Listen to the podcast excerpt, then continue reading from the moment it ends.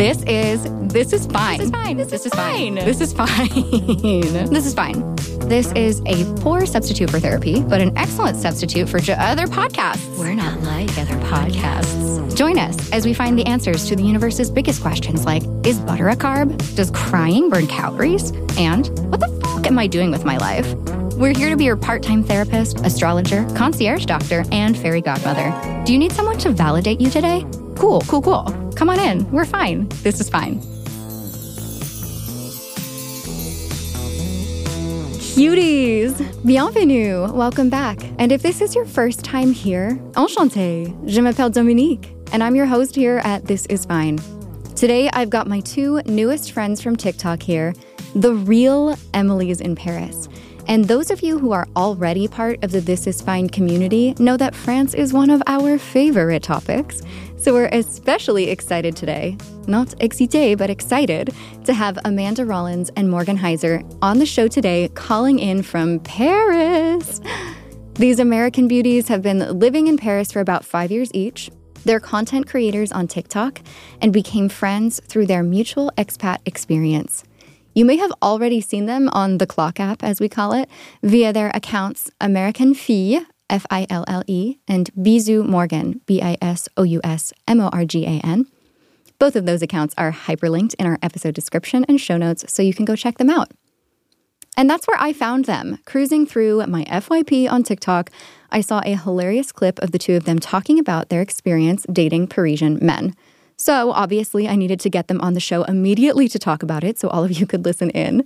They are living out the real life version of a Darren Star show, minus the eccentric costumes. Let's introduce Amanda first, American Fille. Amanda is from Greenfield, Massachusetts, and like your girl here, became a Francophile at a very early age. She started learning French at 12, graduated university with a minor in French, and in 2017, she quit her job, sold everything she owned except her cat, and moved with said cat to Paris. So she's living all of our dreams. And as for Morgan, or Bisous Morgan if you're on the internet, she's from Ohio. Both she and Amanda actually began their French journeys as au pairs before landing jobs in tech and marketing. Morgan moved to Paris a year after Amanda in 2018, after experiencing, as she puts it, a quarter life crisis.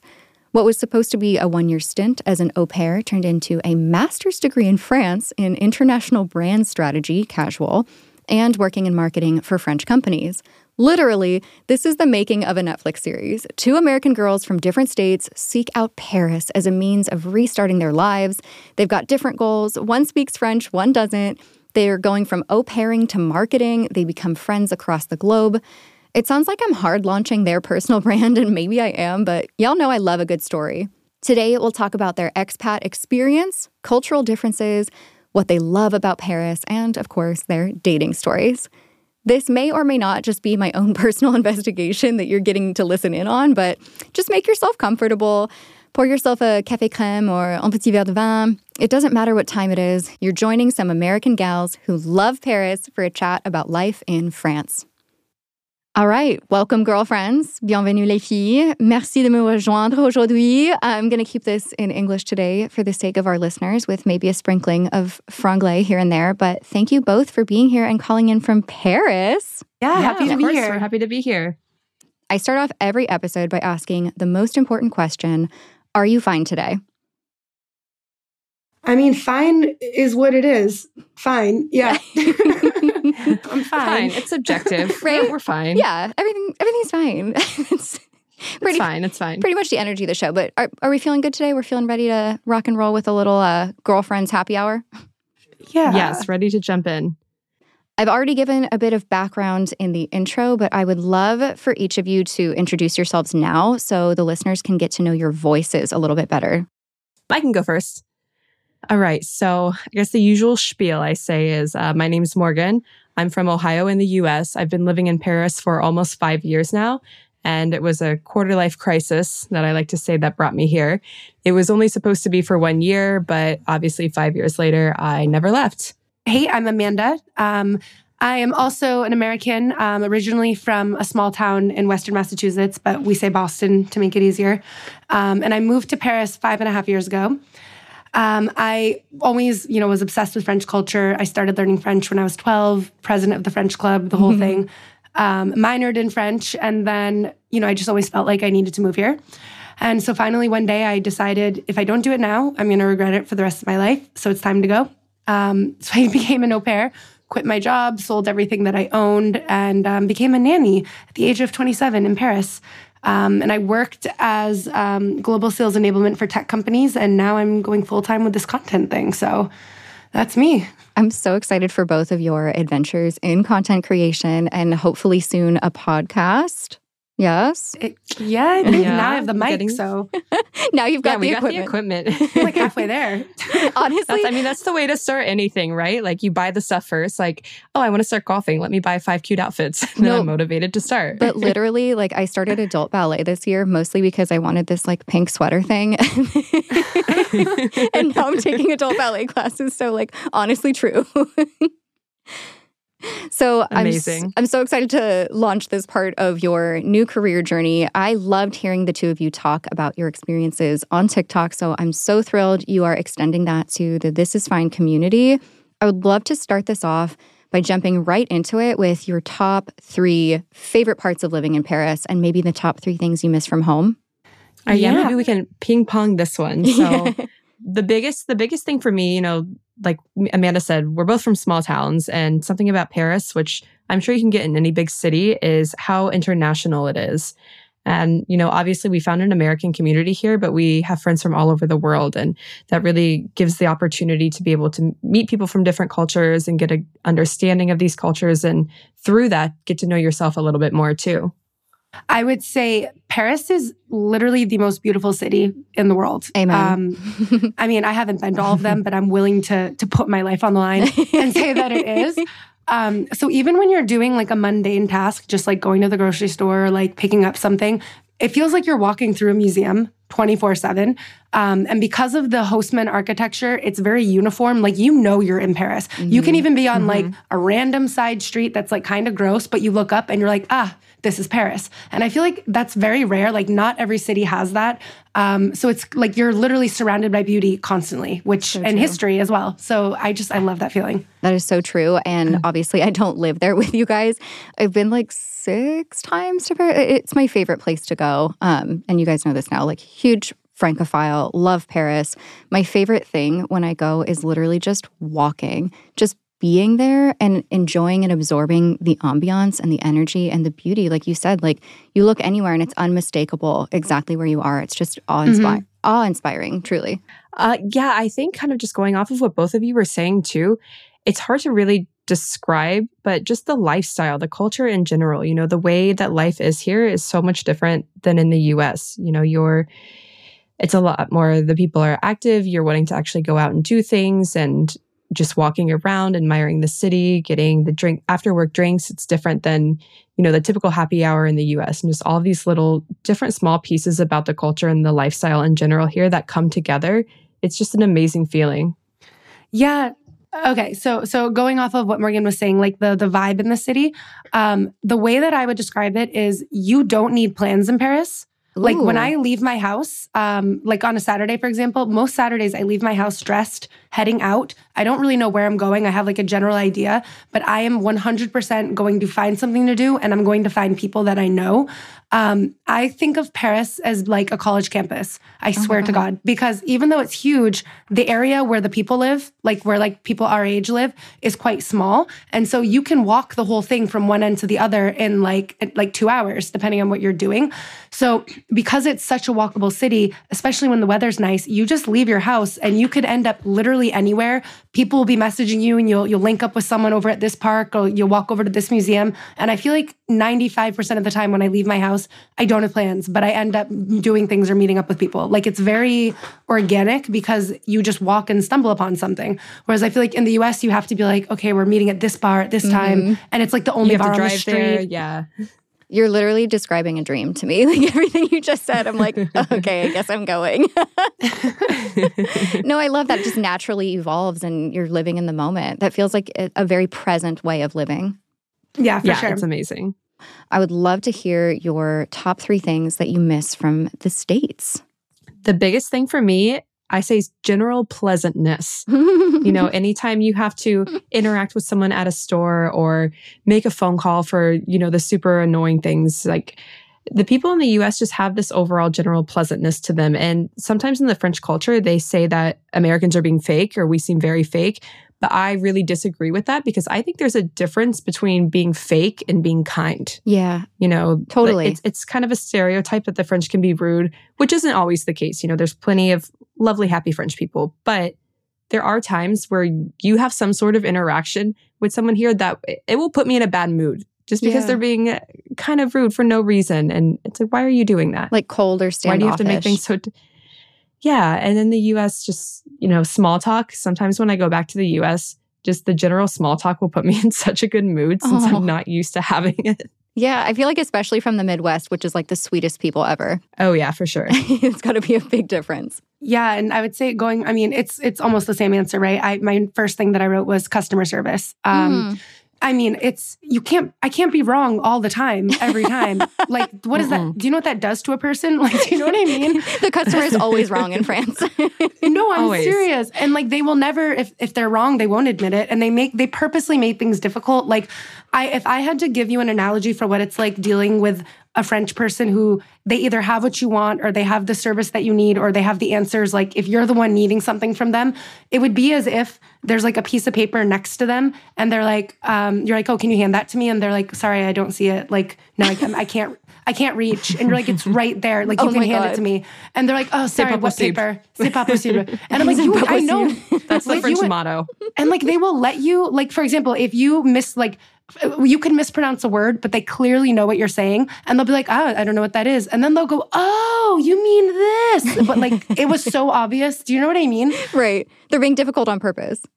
Yeah. And they Yeah. enjoy it. Like, it literally brings them pleasure. And I'm like, why would something, why would badness make you happy? Like, that's Like crazy. they will literally treat you like you're inconveniencing them to have to do their job.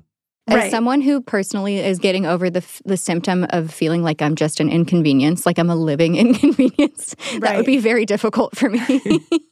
Yeah, maybe you're switching your mind about coming. You're like, oh wait, this all sounds great. This not so much. Wait, triggering.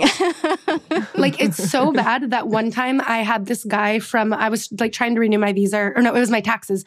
This is how bad it is in France. This guy one time was so like civil with me. Like I wouldn't even say he was overly kind, but he Mhm. was just like normal that I sent him a card in the mail and thanked him. I swear to God. And he like emailed me and he's like, "Thanks, I got your card." And I was like, Oh "Yeah, because you I mean, Americans are like extra, but I also get what you're saying about kind of just for us, the bare minimum is just basic kindness.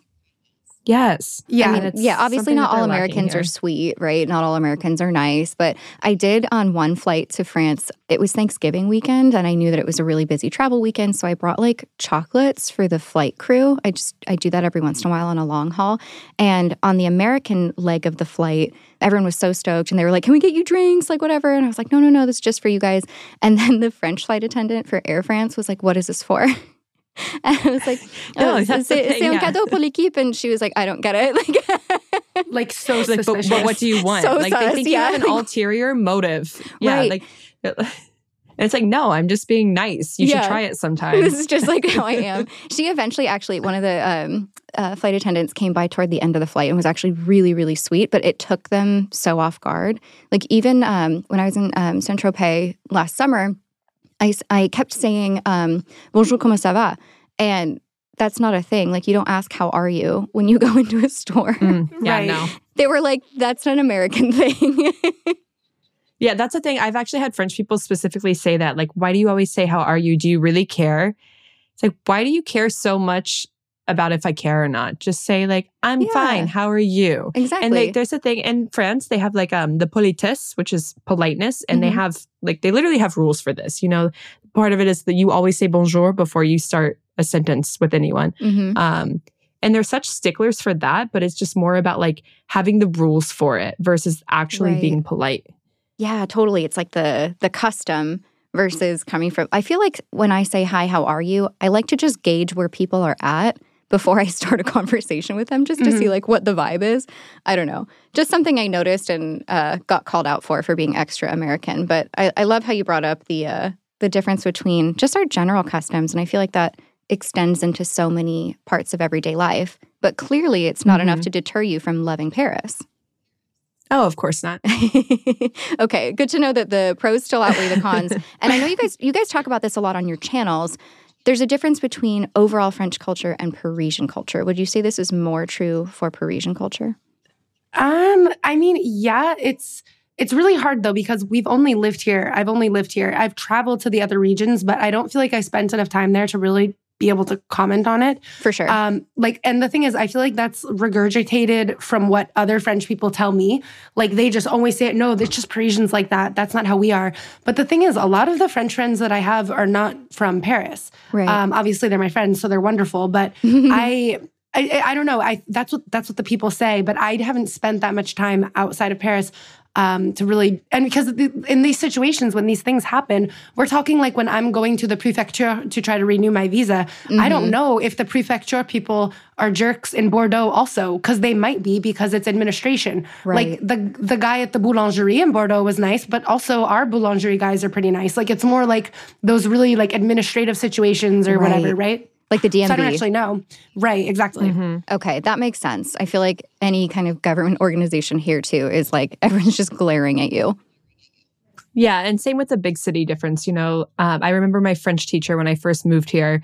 I was in a beginner's class, so a lot of people had just arrived in France, and yet she was still mind blown that we hadn't traveled outside of Paris yet, despite being here for like two months. Two seconds. but she was so overwhelmed, and she's like, she was speaking in French. She's like, "But France is not Paris. Paris is not France. Ah, but like you have to travel somewhere."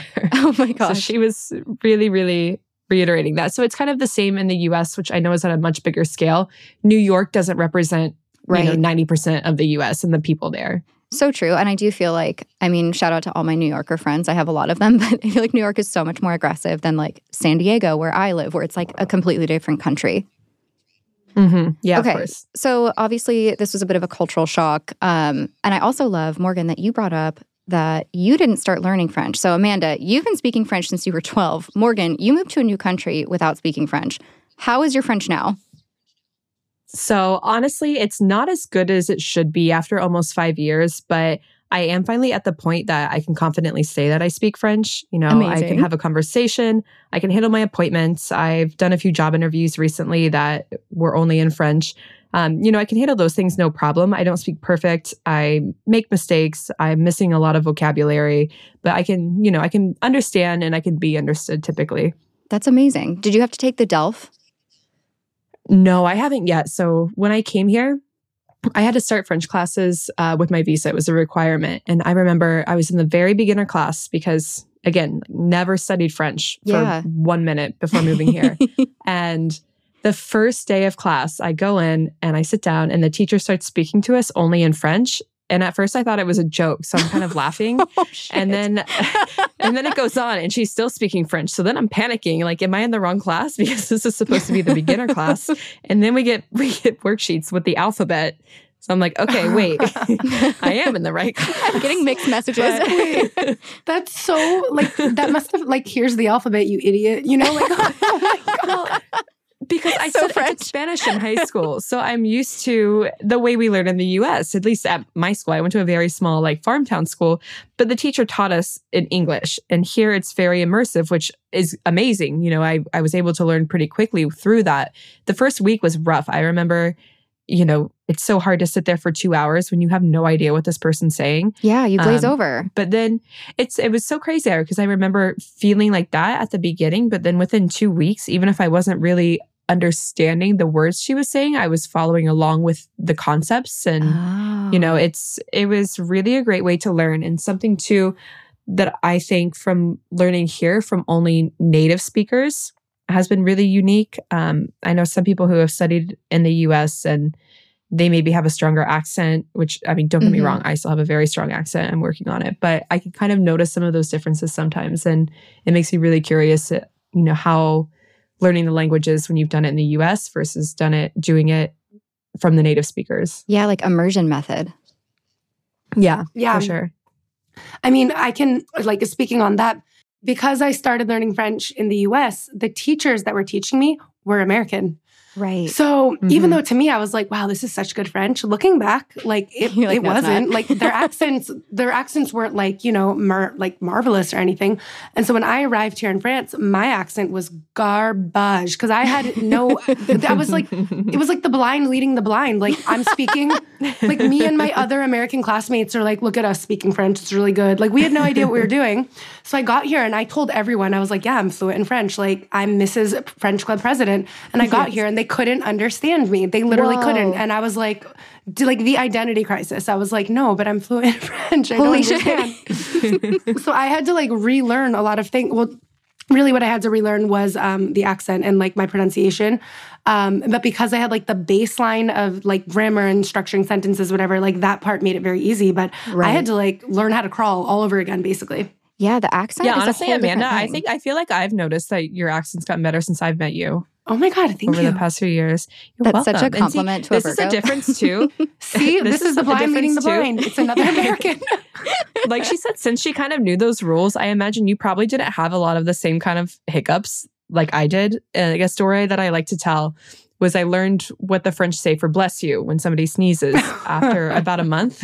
Mhm. And uh, Dominique, this also circles back to when you were mentioning, um, you know, when you ask someone, how are you? You, you don't really ask strangers that. So I would, so the, the way you say bless you, when someone sneezes, it's à tes souhaits, which Oh, right. translates to like, like at your To your wishes. health. um, Or No, oh, I- yeah, to- I'm yeah, thinking Sante for cheers. Yeah. like, okay. yeah, at yeah. wishes, yeah. So tes souhaits. And so a woman sneezed on the metro, and I so confidently looked at her and smiled and said, Assis-toi, which means sit down. down. à tes souhaits, assis-toi. And like the woman just stared at me so confused because even if a stranger sneezes next to you, even if your friend sneezes next to you and You you're out in public, you might not say bless you. Yeah, you just you let them be. And so this woman was probably just so Sit down. confused. And that's you know, that's just one of many hiccups that I've had to make over the years learning French. I love that for you. Imagine like just being on the subway in New York and you sneeze and someone's like, sit down. oh my God. Oh yeah. oh my gosh. Yeah. I uh I don't think I've ever said à tes souhaits to anyone. That's I didn't even think about it, but it's so rude to not say bless you here. Yeah. Yeah, exactly. so Especially like the confidence. I was so excited to use that. and then I just get like rudely stared at and I'm like, okay, bitch.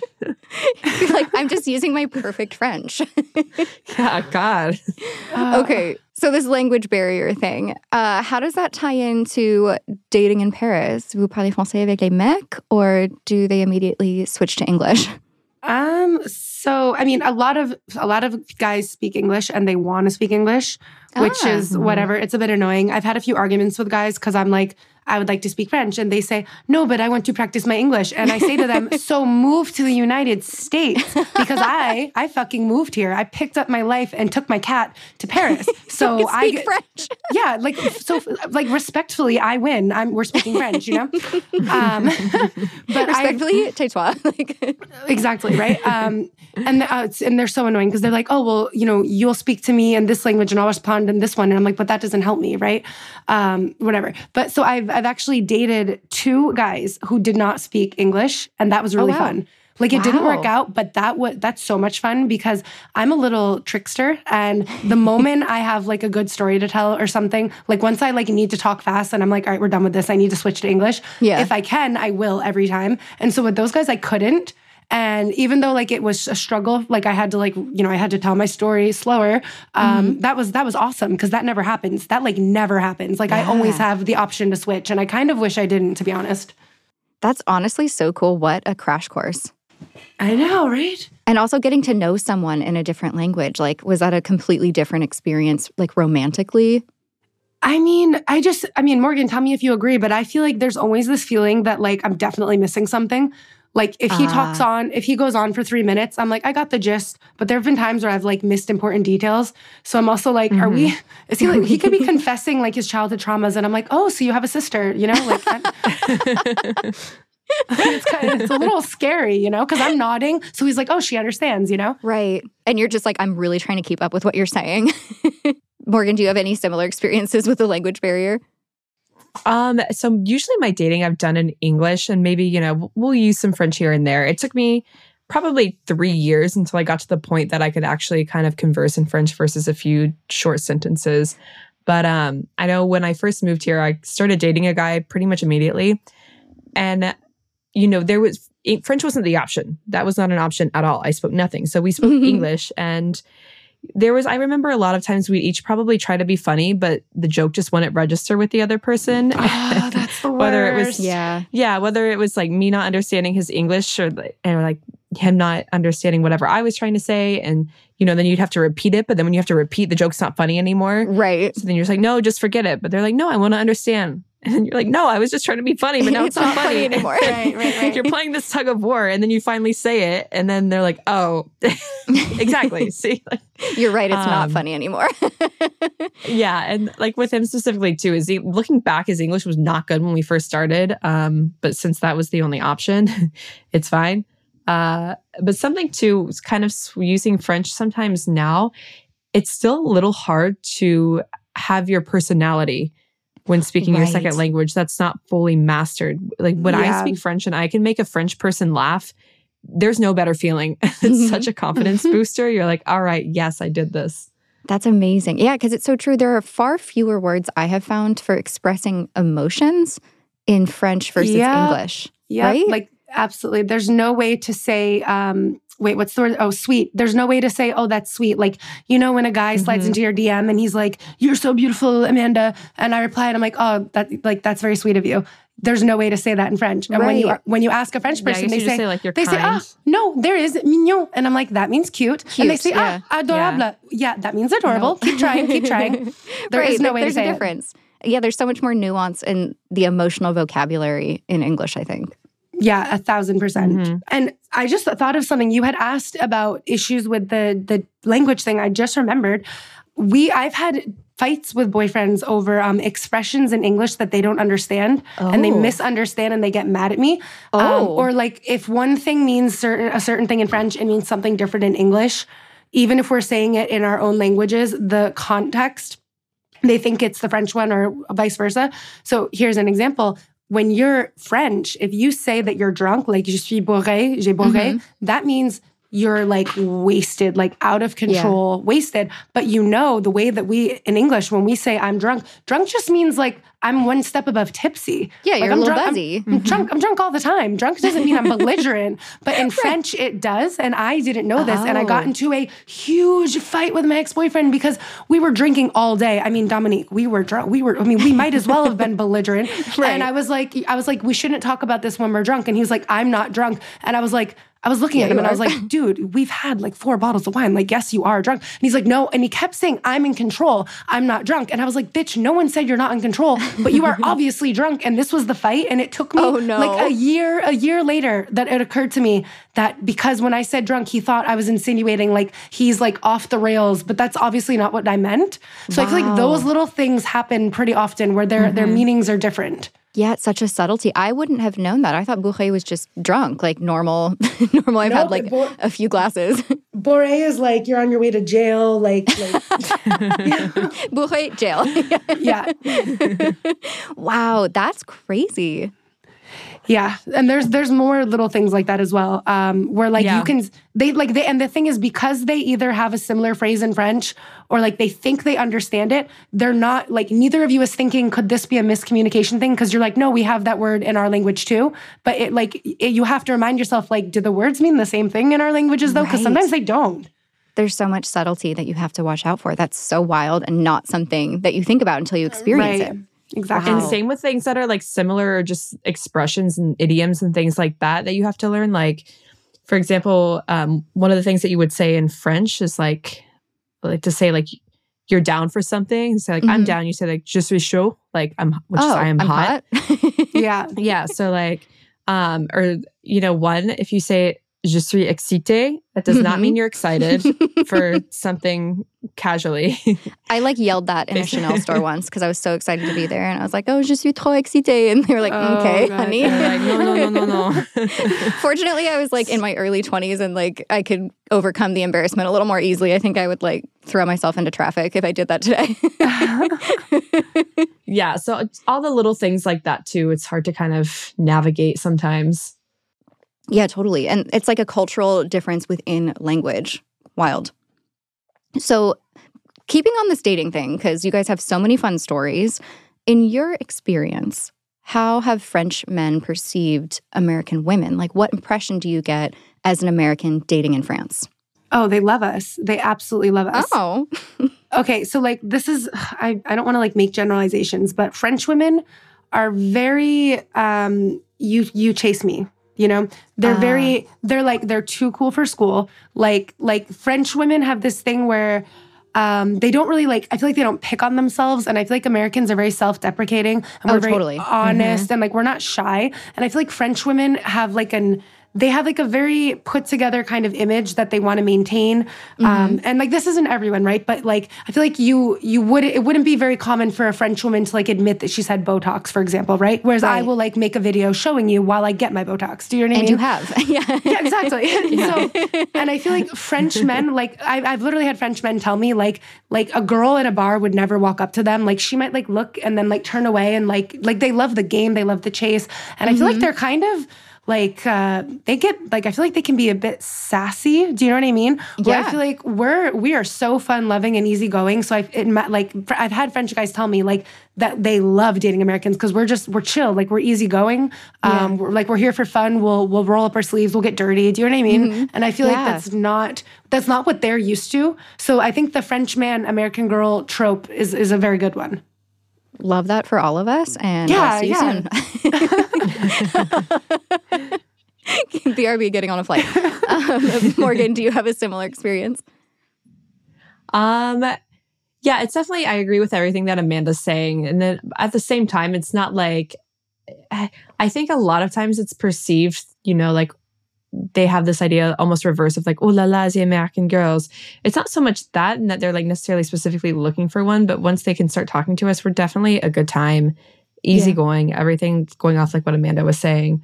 Um, but yeah, they still, I don't know, obviously still haven't found a keeper. So Yeah, I mean we're we're The quest continues. Shouldn't ask us. We're literally we're literally so single. Like I have no idea if they like us. They clearly don't because no, you're Is it us? dating. Are You're the out problem? there. No. Is it me? Am I the problem? no, it uh, definitely that's not it for sure. No, but you hear so much. I, I feel like I hear so much similarity from other, you know, creators and YouTubers. Um, that yeah, it's like American girls. They do like to have fun. They're open. They're laid back. They're here for a good time, not for a long time. Like, Yeah. But um, yeah, I think that what you guys are doing is so fun. You're exploring and you're putting yourselves out there in a completely different culture. Like, hello, bravery. That's not something that most of us do. Yeah, I mean it's it's definitely it's definitely cool. It, fe- although it feels more like home now, to be honest. Um, That's so rad. Yeah, I mean, Yeah. at this point, I've spent most of my, the majority of my adult life living here. Wow. I was only out of university for one year and then I moved here. So, Does that feel so crazy to say? Like, I've spent most of my adult life in Paris. yeah, it really is. And, you know, as I'm getting older, sometimes I'll think about it and be like, oh, okay, so this is now one sixth of my life spent here, but Wow. one fourth or something that I actually remember. And, um, you know, I think, I don't know if I mentioned before, but I was only supposed to be here for one year. Yeah. That was the initial plan. And obviously I didn't expect to see myself here now, but it's, it's really great. Is it hard being away from your friends and family from the States? Um, for me, yeah, sometimes it has its moments for sure. Uh, I was close with a lot of my mom's side of my family and my friends. It's a little different now because as we've gotten older, everyone's a little dispersed through the U.S. anyways. Okay. So it's not like I necessarily would be seeing them all the time as is, but it's more. I'm not homesick in the sense that I would want to be there, but it's more when I see certain events or gatherings that are not as easy for me to go to obviously you know? Sometimes if my college roommates take a trip together they they're actually going on one in like a week or two. And it's just not really feasible for me logistically Right. financially. Um same with family gatherings big holidays and uh, family vacations things like that. It's you know you kind of have to pick and choose what you go for. And so those are the things that are really hard sometimes when you're away for me. Yeah. Yeah. And I would say for me, um, again, I like I don't want to be back there and I'm not super close with my family. Um, and I feel like my life is really here now. Like my my closest friends are here. Like this is this is where I'm at. Um, yeah. But the thing that I think is the hardest is well, first of all, I had two friends who lived in Paris and I met them here. I actually took their apartment, so I'm in their apartment right now.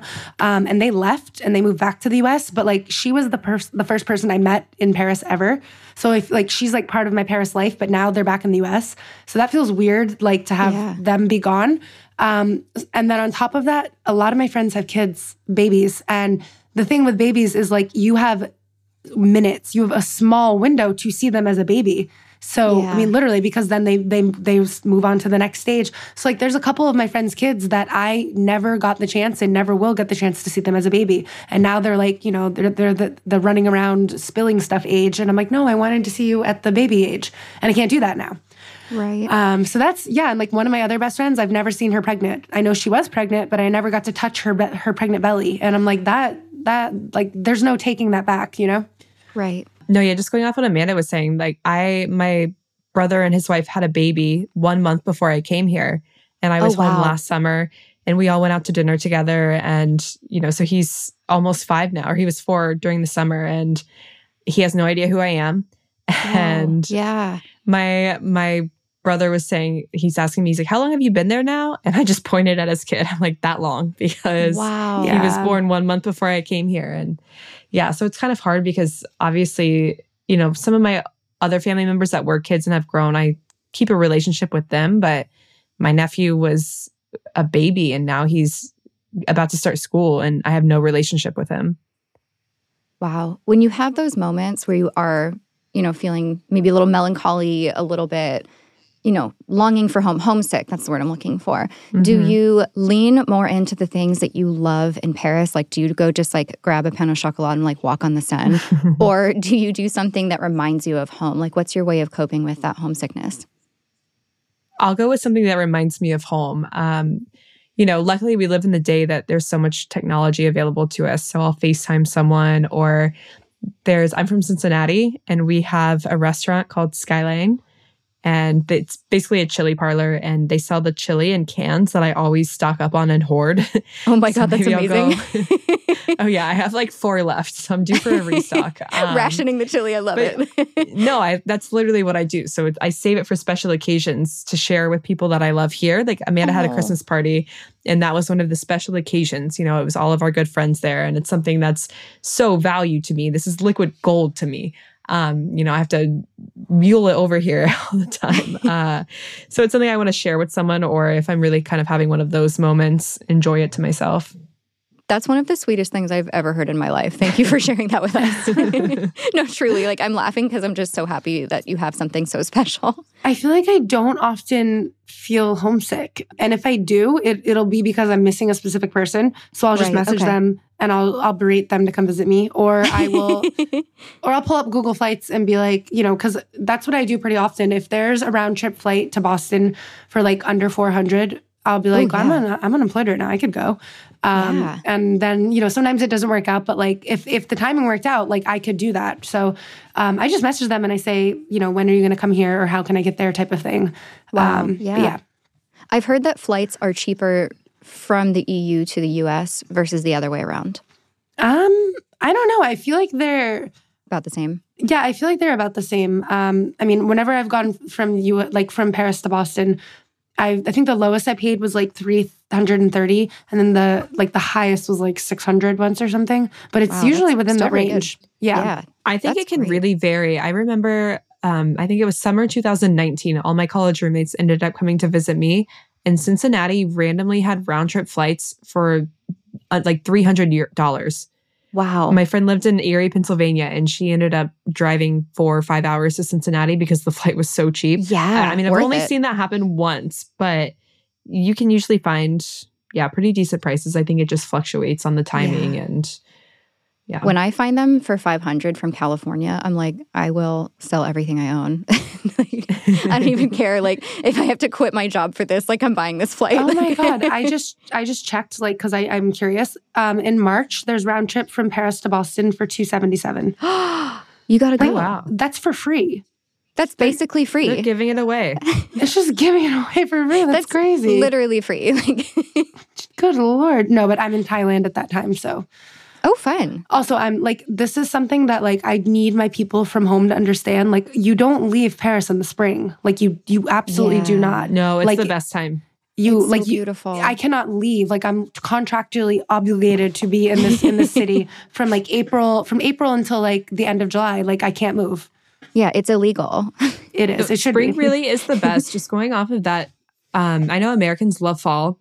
It's it's a real I don't know why American thing, especially Amanda. I know Yeah. you're from the Northeast. That's like the fall capital of the world. Yeah. Totally. Um, but people always ask when my favorite, like when's the best time to come to Paris? When's my favorite time? And I always say spring. Spring. It's one for I love the cherry blossoms. It's beautiful. But Mhm. beyond that, there's this energy in Paris in the spring that doesn't exist any other time of the year because Yeah. it's not too hot. In summer, we have heat waves and sometimes it gets ridiculously hot. And a lot of places in Paris don't have air conditioning. So you're just Yeah. a sweaty, sticky, uncomfortable mess constantly.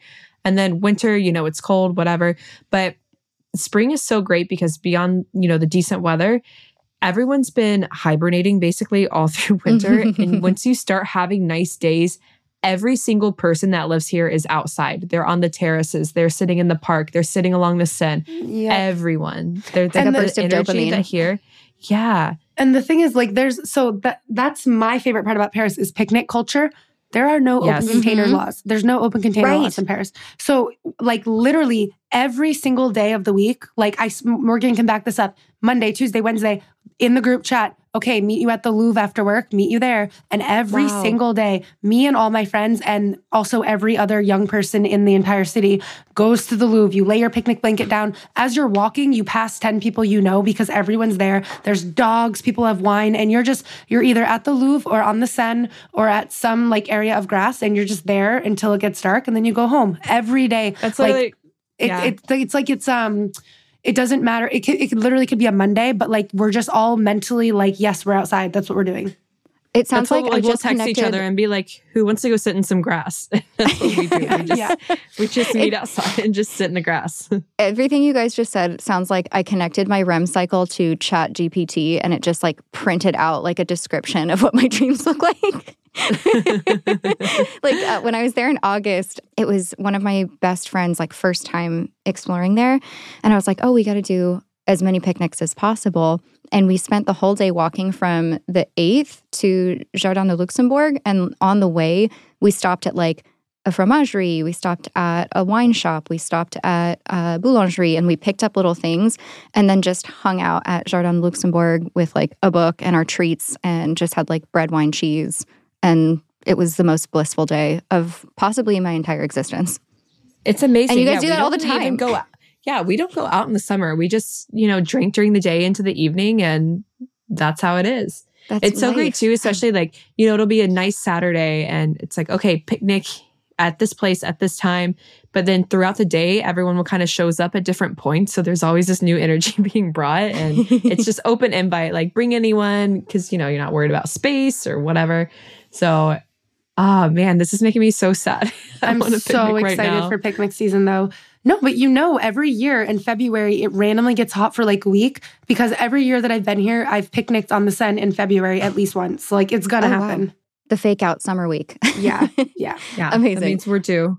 Okay, circling back to a little unrelated at this point, but how we found each other um, was the TikTok that you guys shared about the things that give you the ick when you are dating French men.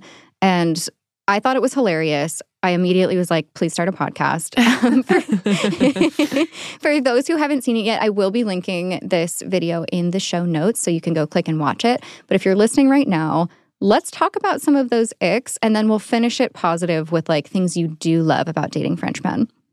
Um, yes. Okay. So uh, I, we can just go through some of the video notes. We had two parts, but some of the main ones. First, very obvious the smoking. It's really Oh, not yeah. a stereotype here because it's so true how much people smoke. Young Yeah. people, it's, Yeah. that's it will be winter and people are sitting outside. There's no more heaters. There used to be heaters on the terraces. They're banned now, and people still sit outside in their coats on a terrace because they want to smoke. And Ugh. it's yeah, it's really bad. Yeah, that's like, I don't know if that's an American thing, but I'm so grossed out by cigarettes. yeah, same. like yeah. I, I think I think the uh, the D.A.R.E. program really got through to us. D.A.R.E. hit us hard in the nineties. like it really did, man. My God. honestly- they start so young. You see uh, It was kids third in grade. that definitely look like Or yeah, second grade. they look so that young, and they're heart. they're skipping the vape. I know vape culture's gotten really big in the U.S. with Yeah, preteens, which is also not but good. no, they're just straight cigarettes here. Oh man, that makes me so sad. I've lost a lot of family members actually to smoking related cancers. So I just personally am just yeah, it's a it's more than an ick. It's just a big ick. It's a big ick, yeah, and it's not everyone, but a large It's a percentage of them do. Yes. Yeah.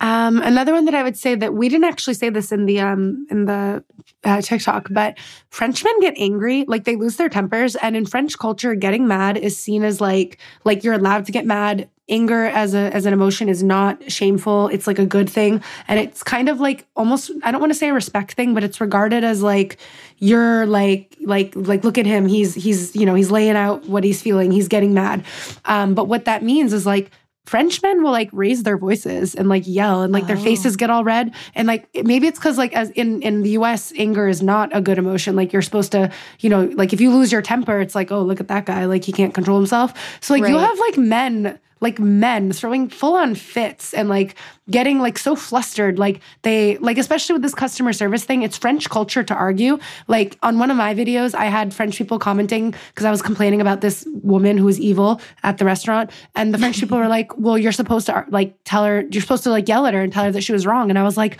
it's like i'm not gonna yell at her like you crazy like like confrontation i'm not gonna confront what do you her mean? like Absolutely not. but so like in French culture, getting angry, like, but like to me, I'm just like you, like these little these little man children are like getting mad, like really mad, and I've like never Yeah. seen someone get mad the way that a French man gets mad. Do you know what I mean? Like even my host, um, when I was an au pair, like the host dad would like get like like. I can like just like red in the cheeks mad, you know what I mean? And I'm like, oh, calm down. Like it's like not that serious. it's Um, not that deep. I have a lot of Italian family, so I can kind of relate to Oh that. yeah, I feel like it's similar Yeah. vibe, similar vibe. yeah, for sure. Um, and the complaining, you know, and oh, not the complaining, but the noises. Boof, biff, woof. like that's all. That's that's not words, you know. the oof, Bah, boof. boof. Yeah, those like the French just have these mannerisms that are like not real. I don't know. They're kind of funny. Um, Right. another one that I really, really hate. They all have neck beards, which it, it's such a common French look. When you picture the French man, and Amanda mentioned one, they have shaggy hair, Shaggy they hair. have a neck beard, they're smoking, but the neck beard and their shirts I don't unbuttoned, why three that three one- buttons with the chest hair neck beards every time. bother me so much. So, I don't like beards at don't know all. why. So yeah, Not a Like, beard So, girl. yeah. I, I don't like beards either. Yeah, I'm not a big fan of beards either. But even if you know, like, why is it going all the way down your neck? why why is it going so far? Like, it doesn't Okay. look good. so we're into a more uh, clean shaven look. yes, I very me, much that's so. me. Yeah. okay, so on uh, the opposite side of ick, I don't know what the word for that would be. Like making hard eyes at something. Like what is the opposite of an ick? Yeah, we actually we were gonna do another video on this. We haven't recorded it yet, but Ooh, um, are we getting a sneak yeah. preview? So like, yeah, like things we love about French guys because you know what people were getting so angry about these eggs, and it's like, shut up, it's not that seriously. You know, whatever. Right, it's not that deep. Um, it doesn't mean we don't like people. Yeah, Yeah, just like just different. There's- there's- differences. You know what? We also made one about American guys. So there's icks about everyone. We just hate everyone. Um, but no, it's not that. You know, these small things are, you know, not really that important, except the smoking. Um, but there's Yeah. obviously plenty to love about French guys. And I would say the biggest one for me is that you can actually have a genuine conversation with Frenchmen. They they're really excited to talk about I don't know culture or art or just any kind of discussion topic that's not super surface level. They're ready to talk. They're ready to have a debate or get into any type of discussion with you. And it's something that I didn't really experience with anyone when I was living in the US. Yeah, totally. That level of like intellectual and emotional engagement. That's really cool. Yeah, the French are very philosophical. Um, they they like discussing topics just for the sake of discussing them, and they're happy to debate. Like I Mhm. feel like in the U.S. we sometimes like we tiptoe around touchy subjects, or like we're so worried about like you know being politically correct. Whereas French people will have a full on debate about a topic, and at the end you don't you don't have an agreement. You you neither of you have decided who was right, who was wrong. You were just discussing to discuss, and that's really cool. Wow. yeah, and that it's, is it's a very most of the time like a very respectful way. You know, it's not like we're we're not fighting about this. We're debating Right. and we're disagreeing, but we're hearing each other out. And yeah, that's definitely something really different. Yeah, yeah. And I would say um like the romance thing is 100% real. And like what I mean by that is the French um like Frenchmen are you know, they're not shy to admit they're looking for something serious. Um, they, you know, having a girlfriend is is a normal part of life. They love having a partner. They'll spend time with their partner. They'll prioritize you. I feel like in the U.S., a lot of American guys they might have that like you know bros first mentality. French guys, French guys are like, no, I'm here to find, I'm here to find the woman of my life. You know, and, and so like Love it. like their friends are you know cool but like they prioritize the relationship and i have found this with like every french person i've met like they'll be like what are you looking for i'm looking for the woman of my life that's you know, that's what they say in, in french Wow. um and so it's like wait like i because you know in the us i i would have to be like yeah like you know i'm just looking for something casual bro even though i totally wasn't you know what i mean? Because i had to be cool. You don't have to be cool over here. Like they're like yes i'm looking for the woman of my life. I'm looking for the feeling. And you're like wow cool me too. Um, and they like they're very affectionate, very lovey. Like they send emojis, but it's not like obviously there's examples where it is overkill, which is like love bombing. But I'm talking like regular, normal, everyday guys will be like lovey and and show you that they're interested. And on the first date, they'll be like, "So when can I see you again?" And it's not like pushy. It's just like straightforward. You're like, wait, but there's no trap here. Like they want to date you, and then they just date you. Like it's it's really um, it's refreshing, honestly, compared to, Yeah. to um, you know, in the in the U.S. you can have a, bo- a fake boyfriend for a fucking year, and he's not your Yep. boyfriend. I mean, I I dated Yeah, a man. You're just friends. I dated a man for a year. I went home with him for Christmas, and he was not my boyfriend. What do you Oh, mean I'm not your you're not my boyfriend? What the like that's do you know what I mean? So it's way just better here in that sense. Yeah, a love that. Do you disclaimer think on that. There's definitely still French fuckboys, oh, but Oh, yeah. they're also the guys that are going to be like that and be very open, you know. Whereas in the Yeah. US, they're still gonna like kind of tiptoe around it, like, oh, I don't know, like let's just see where things go, or like, oh, like why do we have to make it so serious, or why do we have to put a label on it? But if the French guy's actually interested in you, he's very, very open if they're like yeah, that, yeah. and not the fuck boys. Would you say that's the biggest difference between dating a French guy and, Amer- and an American guy? Yeah, I, I would say so because uh, I've talked about this in one of my other videos. But they have gr- having a girlfriend is not like as serious of a thing. So if you go on Mm. two dates with someone, that is your boyfriend. So if you're if you're doing that, like you've had two dates with someone, and in their mind you're a, you're an item now, you're a couple, but you want to explore outside that. Do you have to go through like a full breakup with someone you went on two or three dates with? Well, it's it's kind of opposite as you know in the US where you say you talk to someone for a very long time and then you have to define the relationship. Here it's opposite. At that point it's not like a full on breakup, but I was kind of going a different direction where if you're, you know, in the US you have the the defining the relationship point where you're usually oh, you've been oh. seeing this person for a while, whatever, whatever. Going off what Amanda was saying, like how you, if you start to see someone and you kind of presume that you're together, it's more the opposite sense that in the US, like you have to clearly define ahead of time that this is not serious. Let's just be friends with benefits. Like this is super casual. And you're like, okay. Because if you are kind of going on dates and then start sleeping together, it's presumed you are in a couple. You're not seeing other people. You're not, yeah, it, there's it's not no as talk. intense of, yeah.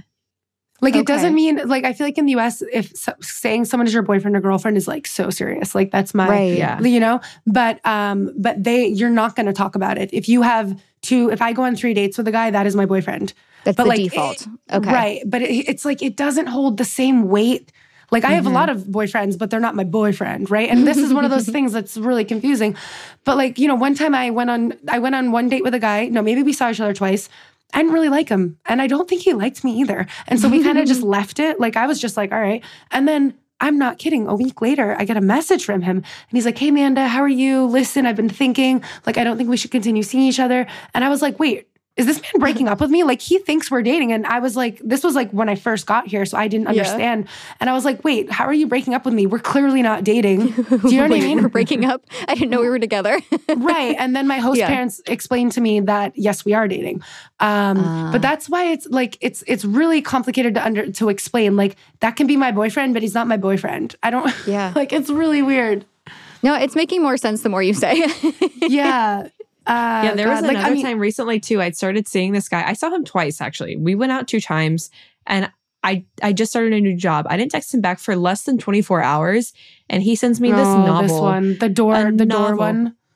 uh, he's like he sends this novel like well i guess you've moved on but i just want to let you know it was really nice getting to know you and like blah blah blah blah blah and i just opened the message and i messaged him back i was like i mean i don't think there was anything to really move on from i thought we were still just getting to know each other and and then I was like, but clearly, you know, like I, I can't give you this attention now. And he's like, oh no, it's fine actually though. Like as long as you just tell me. And I'm like, Um, no. I was like, honestly, this was just kind of a lot for me. So I think it's Yeah. best we just Yeah, yeah. don't talk. This is a bit much for me right now. Oh, Sorry. no thanks. oh my gosh. Okay. You guys have shared some really amazing dating stories and examples.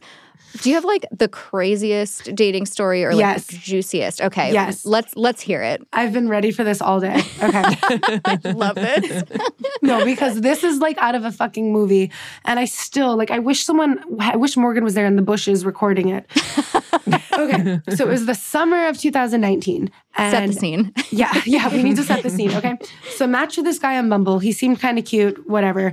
We decide to, you know, we meet to go on a date and we decide to go to the steps of Sacre Coeur. Um, I knew it was going to be the story. I knew Yeah, it of course it's going to be the story. Oh my God. I hope he hears it and feels shame. Um, so, no, but he barely speaks English, so he wouldn't understand it. Um, Okay. Papo sees. so we yeah, so we go to um we go to the steps of Coeur to like drink some wine and I think it was like a Saturday evening or a Sunday evening I can't remember but it was like like one of those like it's not going to be a nighttime date it's like a like we're going to watch the sunset type of thing and so I said you know why don't we grab some wine and go there and he was like sounds good so I go and I meet him immediately upon meeting him um he's like he he doesn't look like as cute as I had suspected but he's not it's not bad right? And I'm like that's Okay. fine. Like whatever. I'm still happy to be here. We sit down and he pulls out a bottle of red wine and it was august and it was like it was hot. It was hot hot. And it's like i love red wine right? Like it's not a big deal. But i said to him i was like oh you brought wet red wine. And he's like oh like what, well what's wrong with red wine you don't like red wine and i'm like oh no like it, i was like i love red wine um just like it's so warm i feel like it's, It's like 100 degrees. it's like heavy, you know? And he's like, he literally, he goes, Oh, well, I mean, I guess I'm a piece of shit. I chose the wrong wine. And I'm like, No, no, no, we're good. We're good. We'll drink, we'll drink the wine, you know? Whoa. And like, that's like strike one. I'm like, I do not like those, like, like, I'm sorry, incel, like self deprecating comments. Like, yeah. Ugh, no. So he's, you know, he's looking at me and he's he's like, You're just, you're so beautiful. Like you're just, you're you're so much more beautiful than your photos. And I'm like, oh, like, thank you, you know, like whatever. Um, you know, and we're talking. And as I'm trying to tell a story, he keeps interrupting me, saying, I'm sorry, I just can't get over how beautiful you are. And I'm like, oh, like, thank you, you're so sweet. But after like the 19th time, it's like I like it's like uncomfortable at this point, and like I don't know what else to say. And it's like getting weird, right? Then I'm talking, he does it again, and again, I just say thank you because I'm just at this point, I'm like, I'm trying to tell my story. Like you're interrupting my story. Like Yeah. I don't I don't care how beautiful I am. Like, let me talk. and at this point, this mother, oh, he I think he didn't. I know I'm trying. I need to work on my swearing. Um, It's okay. You're safe here. I think he thought that I didn't speak French because after he complimented me for the 900th time, and I was like, yes, yes, thank you. He goes, oui, et je m'attendais pour tu me dire la même chose, which means, yeah, and Oh, I'm waiting yeah. for you to tell me the same thing. But he kind of like mumbled it. And I like, I was like, what was that? And he was like, oh, nothing. And I was like, okay, cool. And like, I, I understood him, right? So at this point, I'm like, you're complimenting me because you want me to like tell you you're hot back. Like, first of all, you're not.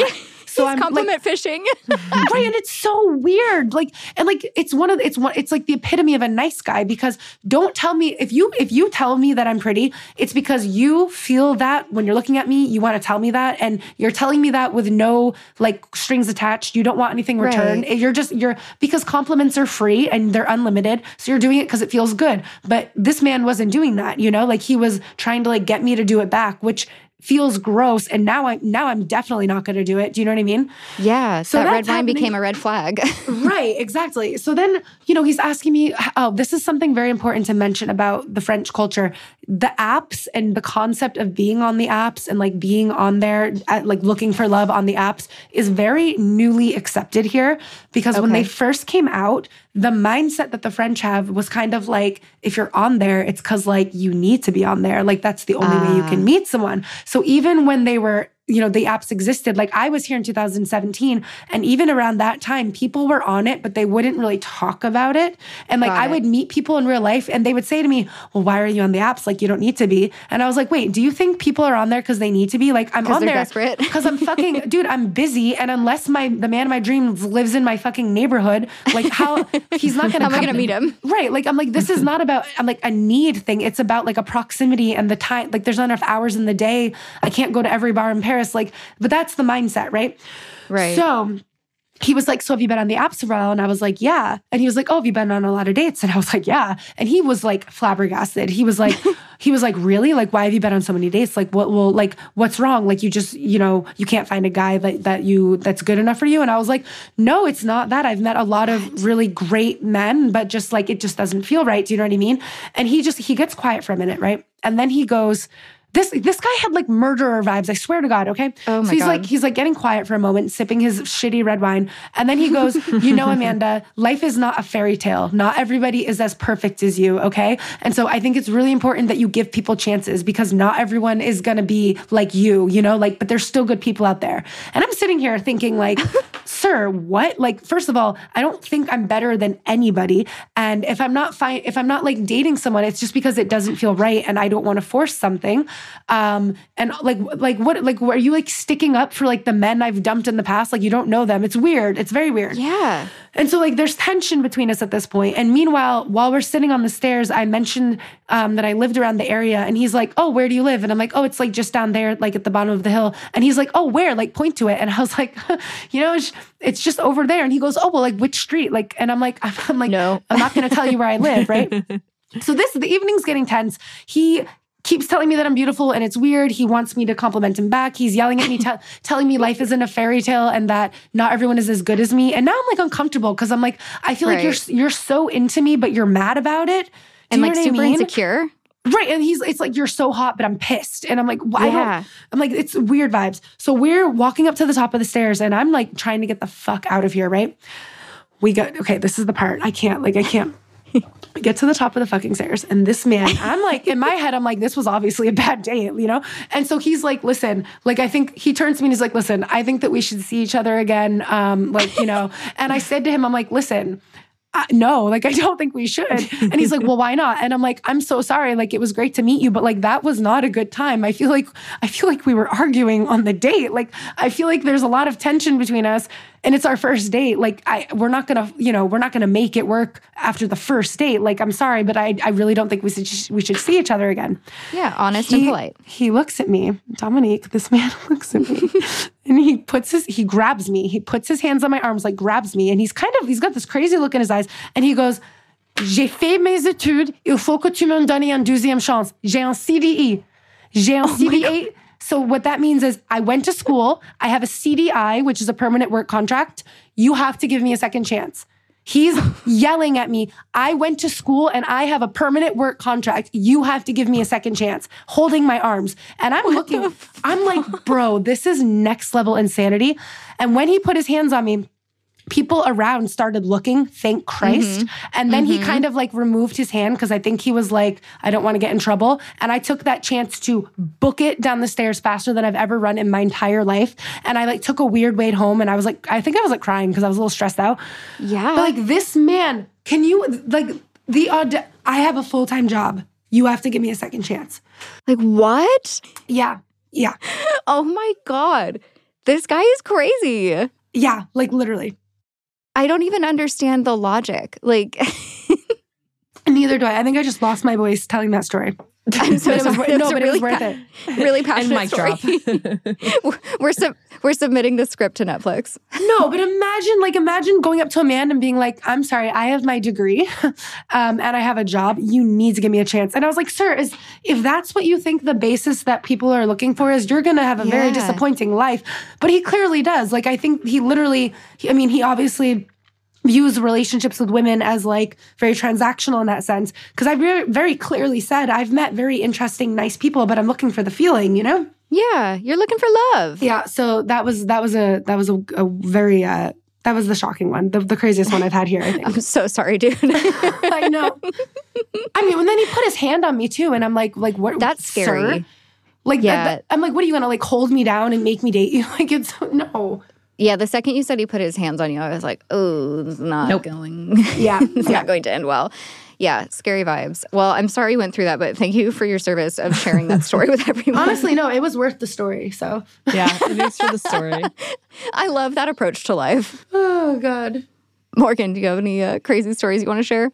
Honestly, no. And even if I did, Okay, I don't think I would be able to follow that one up. I feel very lucky that I really have never had any kind of nightmare date. There's been, you know, some some weird conversation or maybe, you know, one's into it, one's not, kind of awkwardness, but nothing nothing like that at all. Knock on wood, honestly. I'm dating Okay, right so- now, so So, for the listener, um, it's not all like that. No, no, no, no. yeah. Oh my gosh. Um, so back to the culture in general. Just we're just doing a 180 pivot to something else because that shook me a little bit. I'm kind of kidding, but um, there's something we talked about um, off air together was how much you guys love the healthcare system. like going from like this crazy dating story. Let's talk about healthcare. Yeah. Oh my god, there's literally Um, like people have made jokes about, you know, like the Apple Pay sound where it's like the ding ding, you know, taking your your French health insurance card and just going to all the doctor's Oh my appointments God. with it. yeah. So you guys don't pay for your doctor's appointments, right? Um, no, you do, but it's reimbursed. Okay. Uh, But do you pay And out of your paycheck for that? Um, so no, no, no, no. The Social Security. I mean, your your taxes pay into it, but it's um, Okay. But it's not like um, like every every individual person like pays into Social Security with your taxes, but it's the same for everyone. Um, Yeah, so th- that's that. And then, like for example, right now I'm I'm unemployed. My I don't have a paycheck, and I'm still in Social Security. Like I still have it. If that makes sense. So you Yeah. still have health care whether or not you're employed. Oh yeah, as long as you live in France, everyone gets it. Yeah. as So- as- so even as foreigners, you know, we were here with a visa, we were long term residents with a visa. We're still entitled to that health care that every French citizen, you know, the president to the homeless people are entitled to. Um, Yeah. But then when you work for a Wow. company, they do it's called a mutuelle. And so that's where they're paying in to, you know, maybe whatever something that the Social Security won't cover. I think Social Security usually covers at least, Amanda, correct me if I'm wrong, like 70% or more at minimum of your health insurance Of or like any Yeah. any healthcare costs. And then if there's something that the basic, um, you know, government healthcare won't cover, if you have a mutuelle, it usually covers the rest. That's reimbursed for you. Wow, that's Yeah. wild. Does it cover anything beyond healthcare? Like, is Social Oh, Security yeah. there just healthcare, or Well, I mean, more. it's it's dental. but wait, there's more. dental, But vision. But there, no, there's a whole list. Hold on, I'm gonna pull it up. I have it right here. My Okay, little cool. Alan, my yeah Alan and even list of- beyond that okay so i i did when i had to go to the er before i was registered in the social security system which meant when i went to the er i had to pay 100% out of pocket i went to the er Oh, for wow. a visit i had an x-ray and my bill that i paid 100% out of pocket was 62 euros what? which is probably equal to what like $65 right now yeah, Yeah. yeah. wild. Whereas in the US, when I was on my parents' insurance, which I don't think was the top, but it was a decent insurance plan, just from the time I would check my name in at the front desk, not any kind of treatment they would give me, any kind of medication, instantly I had out of my pocket, I would get a bill for a $400 copay. Yeah, it's between like a hundred and five hundred dollars just to be there. Uh huh. And also another one that I think of, um, I had the Nexplanon birth control put in when I was in the US and Mhm. still had my parents' insurance. And that was covered with our insurance plan. So I didn't pay anything, but I was curious, you know, if it's still under, I don't really know all the medical terms, but where it's like um, under trademark or whatever, it's only this brand. There's no generic Right, at this no point or generic, yeah. whatever. Um, so I looked up how much it would cost in the US versus France paying out of pocket for the literal exact same thing. And it Mhm. said, I looked this up a few years ago. In the US, you would expect to pay around $1,600 for the product. And that's not counting the doctor's visit that you would then go in for.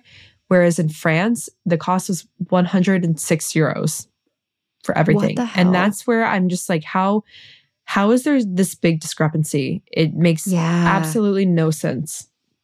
It's so arbitrary here. like it doesn't Um, make sense. an American could fly to Paris, so book a flight to Paris and come to the emergency room of the hospital here and give birth or have some sort of procedure done and fly back home like uh, with nothing, with no insurance, with no social security, and it would probably be cheaper than doing it at home. Holy shit, dude.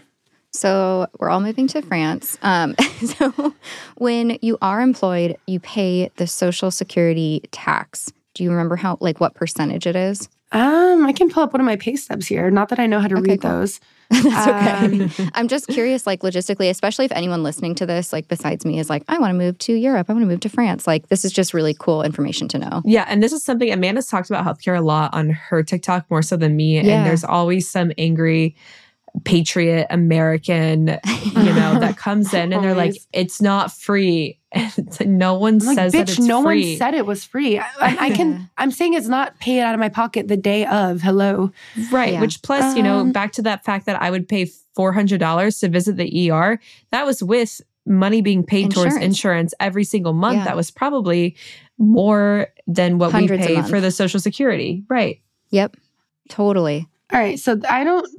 They don't make it easy for you to read your pay stub. Um, It's very confusing. Uh, But what I'm seeing confusing. is um Yeah, yeah, security security social. So there's one charge. So this is like a monthly because in France you're paid monthly. I have one like under the the area where it's saying um like what was taken.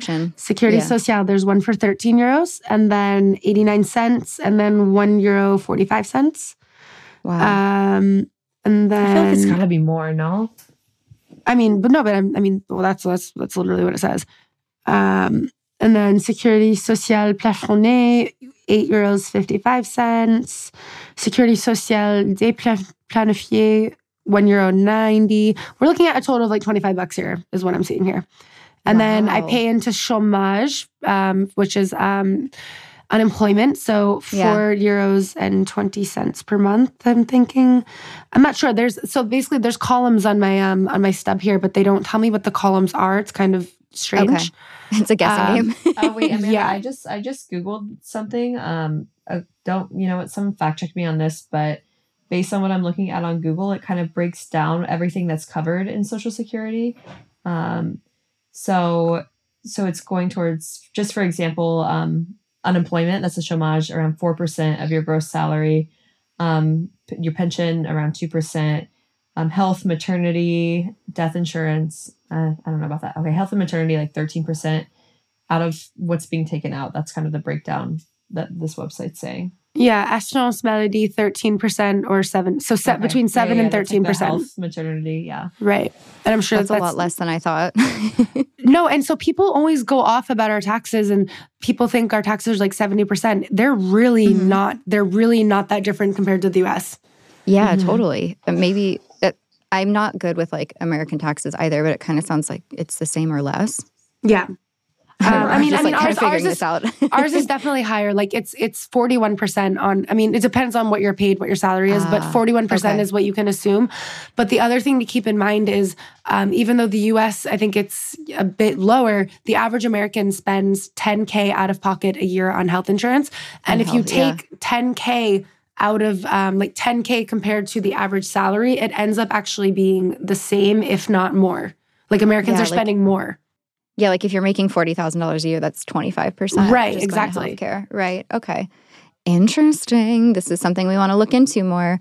Okay. So last thing, do you girls have advice for anyone listening to this who is like, okay, the picnic culture, the romantic dating, the beauty of the Haussmann buildings, the healthcare, like I, I'm in, I want to go. What advice would you give that person or even to you five years ago?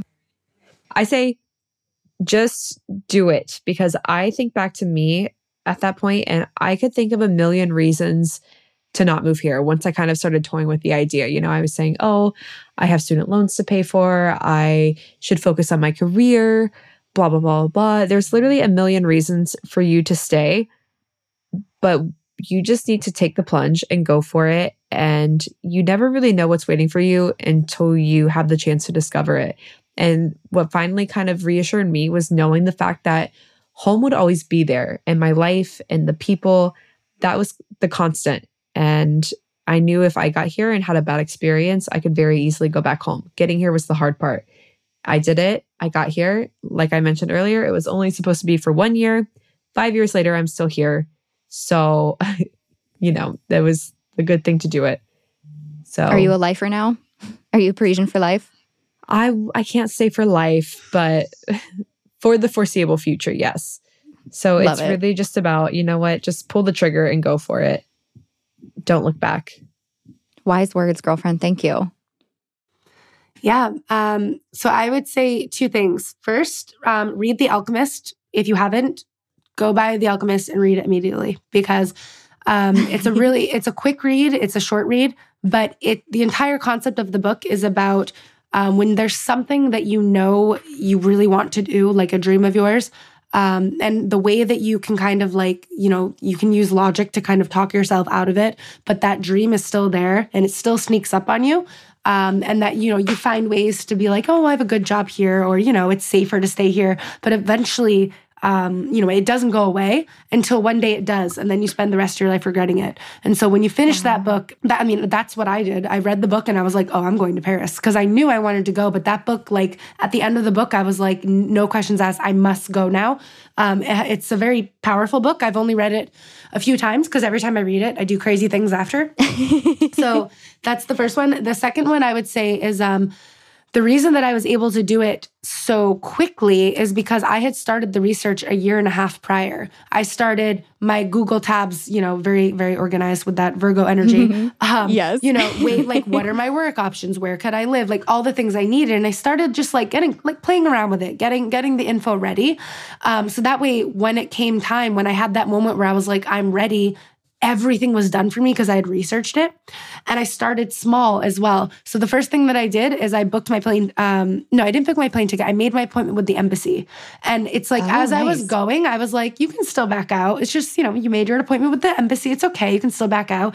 And then I was messaging families to become an au pair. And in the back of my head, I was like, but you can still back out, you know? But like, it was like I was warming up to the idea. Cause I think if you Mm-hmm. go like balls to the wall, it can be a bit of a shock and you can be like, no, no, no, I can't do this, can't do this.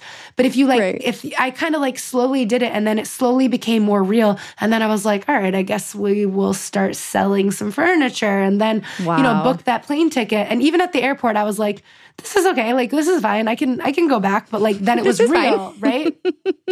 So I like I feel Yeah. like for me, I needed to like warm up to the idea because I think if you even if you have an impulsive like desire at the moment, if the rest of your mind and body hasn't caught up, you know that like that that logical part of your brain can try to like talk you out of it. I don't even know if it's logical because I think the logical thing is the opposite. You can go. Yeah. It's that like fear, It's that fear. panic. Yeah. And you you're almost like battling yourself when you're making a huge change like this. You're battling your your ego, your insecurities, and it's like I know them. They're so convincing, you know. So like I have to like warm up to this. Um, so yeah, I would say read The Alchemist, and just like Morgan said, just just do it because what I can tell you is this. Out of every single person that I've met in Paris who moved here, not a single one of them was like, I made a mistake. I wish I didn't come here. Every, like, mm-hmm. every single person. You don't hear stories of people moving to Europe and being like, worst mistake of my life. That literally, like, it doesn't happen. Every single person true. says, changed my life, wish I did it sooner. I have new perspectives. I'm a better person. Like, no one comes home with their, their tail between their legs. Like, that should tell you something. You're our therapist now. yeah, and I don't know. th- This was something that would really help me. I started telling people that I was moving to France, and that was also Yeah. kind of Oh. partially convincing myself because I'm like, if I keep, Yeah. if I say it out loud, then I'd be too embarrassed to be like, oh wait, Go no, back just on it. kidding. So then I was like, oh shit, I've already told everyone I'm moving to France. I guess I really have to do it. I gotta do it. Oh yeah, telling my, you know, quitting my job, that was a big one because it was like there's no there's no going back from that. Yeah, true. like, just kidding. I didn't actually quit. Sorry. Uh, can I have my job back? No, but you know, what? I think there's like there's something kind of like cathartic in like metaphorically burning bridges if they're your safety bridges. yeah, You know? totally. Like I'm like I'm happy I quit my job because then I was like, you can't you can't stay here now. Yeah, you had to jump. Yeah. Love that. Also, I'm fully gonna reread The Alchemist. I haven't read that since high school, so oh my thank you god, for that please recommendation. do. I might go read Yeah. it right now too. I love that book. I'm gonna be your neighbor before you know it. After No, I I read mean, that book. I feel like like like in some weird ways we're kind of like convincing you to come over here. A Yeah, little bit of this be our episode was like me therapy. I'm like, hey, I'm looking for friends. Do you want to be on my podcast? Come No, join the also, college literally, campus. Amanda and I met from the internet. That's how we Oh, met yeah. each other. I love that. yeah. That's actually so cool. How long ago did you guys meet? Uh, four years? Is it going on four years? Uh, I think this year will be four years. Yeah, this summer. Wow, that is amazing. Like right after you got there, Morgan. Um, it was The end of le- a little less than one year after. Yeah, so I moved here in August Okay. 2018. I think we met what like June ish, June, Yeah, July, yeah. 2019. Yeah, Yeah, okay. but before I moved here, actually, she had started a blog, and that's how I initially found her. So I found her blog just from Google searching. I initially came as an au pair as well, and Oh, cool. stumbled on her blog, followed her on Instagram, sent a message before I came, like, "Hey, just found your blog. Oh my god, we should be friends." And she's like, "Oh my god, yeah. Let me know when you get here." And then never followed up until we we ended up having some mutual friends, you know, a year later, and it was super random. I think Amanda posted a TikTok about how we met, our story. If Oh, anyone's that's interested right. You should go thing. watch that. That's a, Yeah. oh yeah, it's- That's I'll link wild that in the show notes too. Yeah, so, everyone can that was that your was our beautiful love story. our first actual friend date, and you know the rest is history. Yep. That's what they say.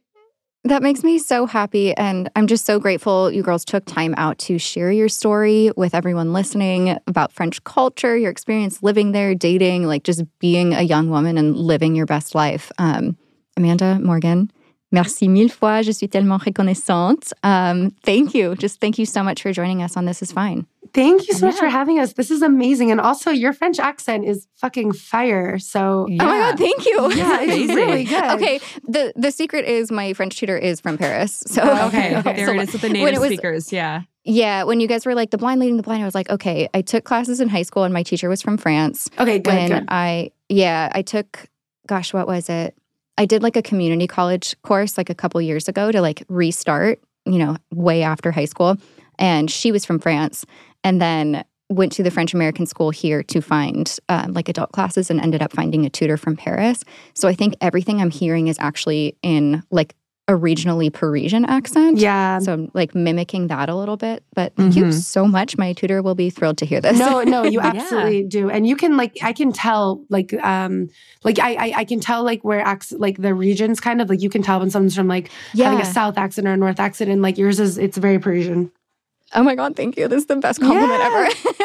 Okay. Yeah. Now you, guys, need to come um, visit us and get some practice. You're our new internet Yeah. friend. So I love internet friends. Okay, we're doing an episode um, in like a few from this one where we're going to talk about the positives of social media. And I'm going to link back to this episode because making friends on the internet is really special. Oh, and All of I'm my just so glad we connected. I'm pretty sure every single one of my friends. No, literally, I'm looking around my friend group in my head. They're all from they're all from TikTok or Instagram. I swear to God. That's amazing. At the end See, it's it's not like all being bad, a you kid. guys.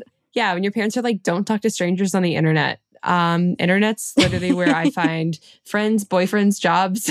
everything Literally is the everything. internet now. That's what happens when you don't live with fear, but you live with, I'm going to sound so cheesy, you live with love and optimism and Yeah, your hopes. Exactly. So thank you for imbuing all of our listeners with your optimism, your romance from Paris. I am just so grateful. Thank you, thank you, thank you. of Yeah, course, thank for you for having having us. Okay, before we sign off, we're finishing up today's podcast with the segment I introduced in our last episode. It still doesn't have a name. If you have any suggestions, let me know. But this is all stuff that I'm into right now and want to share with you. First on deck, the Wild Fox Skincare Boutique in Encinitas. This one is obviously for our local listeners. I'm so sorry to everyone outside the area, but oh my God. I just got the most heavenly facial from Liv, the founder and owner, who is actually a This Is Fine listener herself. She actually invited me to her sweet skin spa after hearing the podcast. So, first of all, that made my year. And second of all, she's one of you listeners. They're just like us. So, I went in for the treatment. It was a holistic facial, so there were a lot of unique elements involved. She gave me a couple mask treatments, including a collagen mask. Then there was some cupping and dry brushing. I believe that was for some lymphatic movement and drainage. Then the reflexology, which was my favorite. I felt like a baby being rocked to sleep. I don't know how else to describe it. It was bliss.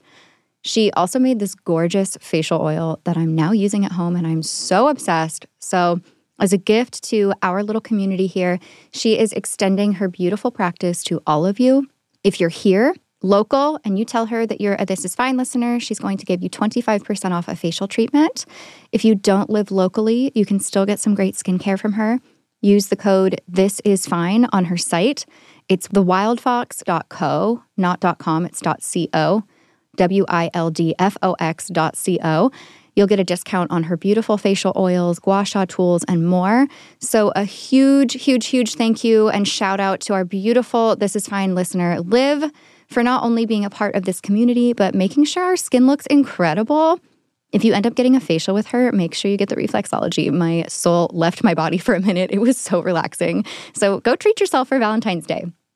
Lastly, if you haven't picked up on this already, 2023 is my year of exploring hobbies. I am painting for fun. I started tooling around on the piano again. I'm still taking my French lessons, obviously. I started Italian. I started ballet, which has been super lovely and joyful for my inner child. Y'all know I've been studying astrology with Shannon for a while now. That's still ongoing. And I'm trying so hard to make it to perfume school in France this summer. We'll see how that goes.